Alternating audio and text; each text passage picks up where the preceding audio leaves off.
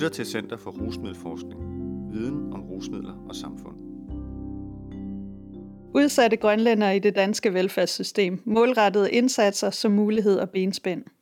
Skrevet af antropolog og adjunkt Maj Nygaard Christensen og antropolog og lektor Bakker Bjerge fra Center for Rusmiddelforskning.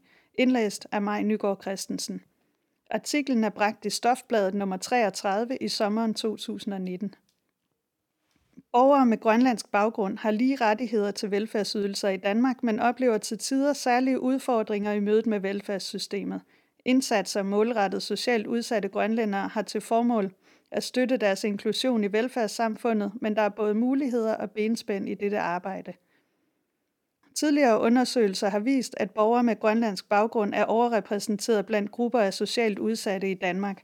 Mens de fleste klarer sig på lige fod med andre danskere, er andre borgere med grønlandsk baggrund højt repræsenteret blandt hjemløse, ofre for kriminalitet, herunder voldsoffre, borgere i rusmiddel- og alkoholbehandling og modtagere af overførselsindkomster. Juridisk set er grønlændere danske statsborgere. Ved flytning til Danmark opnår de dermed lige rettigheder til danske velfærdsydelser. Deres adgang hertil begrænses dog til tider af, at det danske velfærdssystem er anderledes og mere uoverskueligt opbygget end det grønlandske, samt af sproglige udfordringer. I lighed med borgere med færøsk baggrund har grønlændere i Danmark ret til en tolk i mødet med velfærdssystemet, men hverken borgeren eller sagsbehandleren er altid klar over denne mulighed. For at imødekomme de problemer, som en del grønlandske tilflyttere står med, er der over de senere år iværksat en række strategier og indsatser målrettet denne gruppe. Grønlænderstrategien 2013-2016 havde således til formål at styrke koordinationen af indsatser fra kommuner og private eller frivillige organisationer involveret i servicetilbud til udsatte grønlændere. Senest i 2017 blev satspuljemidler afsat til koordinerede indsatser, der blandt andet ved hjælp af en peerstøtte skal hjælpe udsatte grønlændere til et bedre liv. Mange sociale indsatser, såsom Kofod Skole, alkoholbehandlingsudbydere, hjemløse organisationer og væresteder, har desuden særlige indsatser og tilbud målrettet de grønlandske borgere. Selvom grønlandske udsatte på mange måder udgør en meget stigmatiseret gruppe, eksisterer der således også mange sociale tilbud målrettet netop disse borgere. I denne artikel vil vi give nogle forløbige bud på nogle af de muligheder og udfordringer, det særlige forhold mellem Grønland og Danmark fører med sig i det sociale arbejde. Resultaterne stammer fra en pilotundersøgelse udført i Aarhus i 2018 med støtte fra den Grønlandske Fond samt Center for Rusmiddelforskning. Vi skal understrege, at der i denne artikel hovedsageligt fokuseres på perspektiver fra professionelle på området. Vores videre arbejde vil inddrage et større fokus på perspektiver fra udsatte borgere med Grønlands baggrund og på deres møder med det danske velfærdssystem.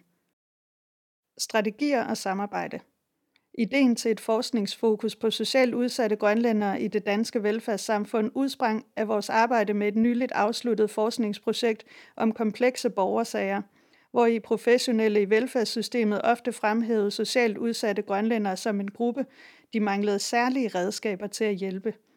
Blandt de overordnede indsigter fra dette projekt var værdien af den håndholdte indsats i forhold til de mest udsatte borgere, samt værdien af personlige relationer og netværk blandt professionelle.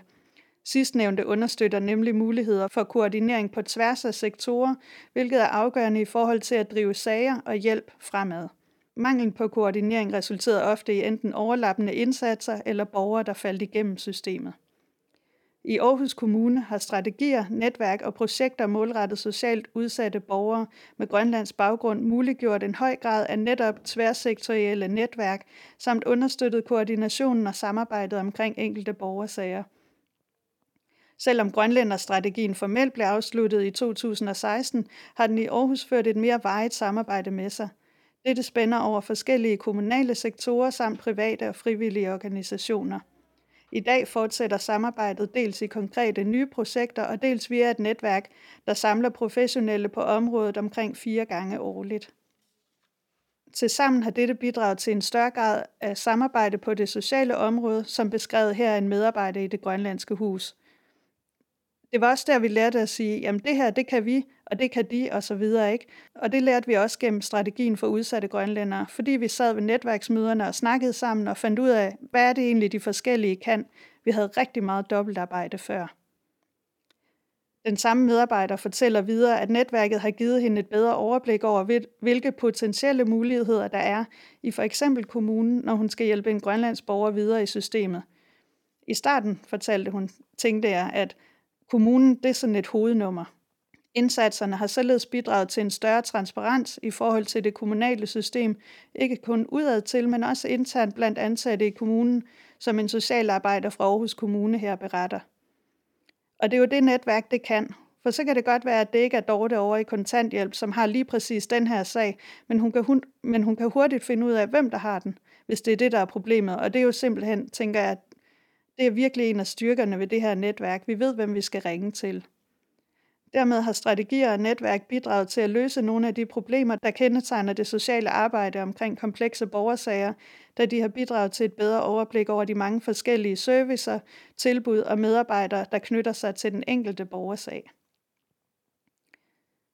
Det målrettedes muligheder.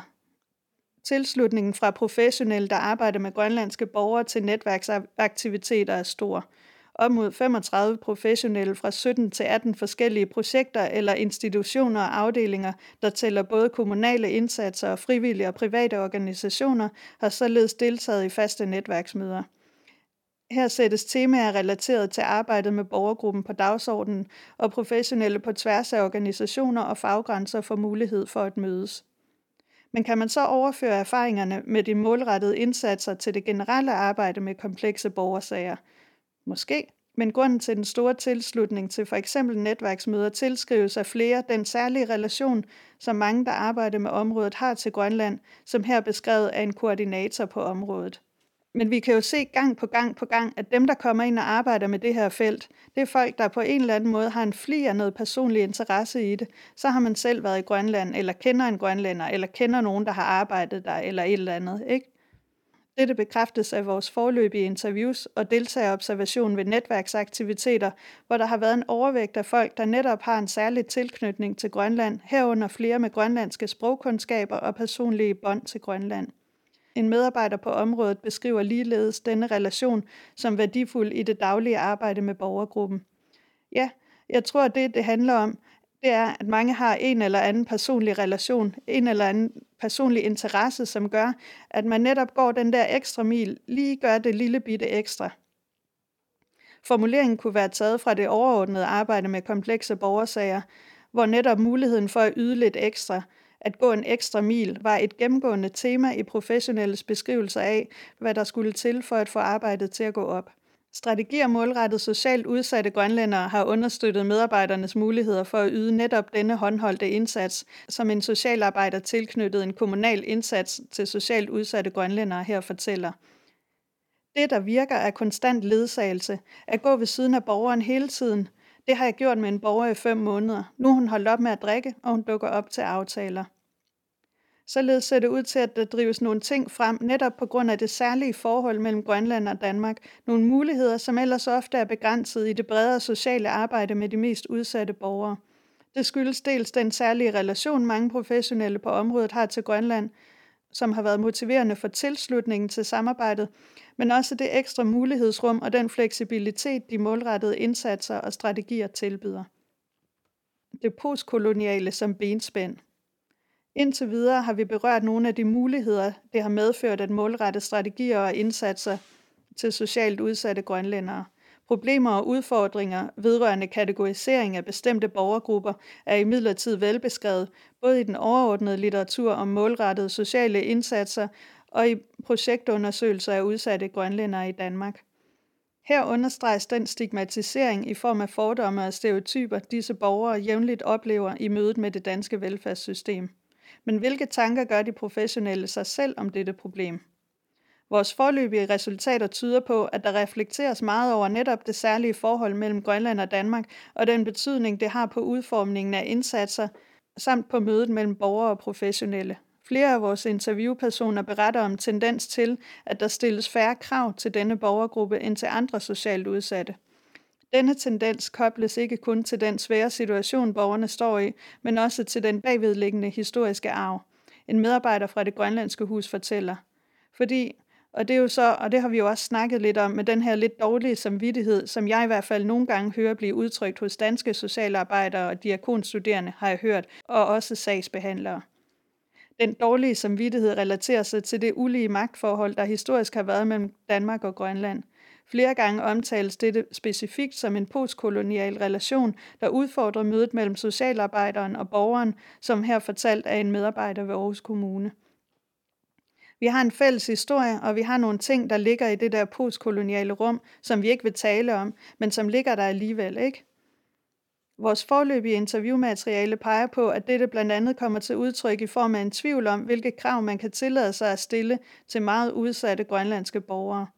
Den måde, som postkolonialisme fremhæves som et benspænd i det sociale arbejde blandt professionelle, er særlig interessant i en dansk kontekst, hvor det til tider stadig debatteres, hvorvidt Danmarks tilstedeværelse i Grønland kan beskrives som kolonialisme. Overvejelser over det postkoloniale forholds betydning kommer dog også til tider til udtryk i form af en kritik blandt medarbejderne af borgernes forventninger til den danske sagsbehandler eller det danske velfærdssystem. En sagsarbejder i Aarhus Kommune fortæller. Og så er der nok også den her, og det er den der postkolonialisme, hvor man nok, mange grønlændere forventer nok lidt. Altså de er så autoritetstro, at de forventer, at man som myndighedsperson, som fagperson, er den, der kommer med løsningen.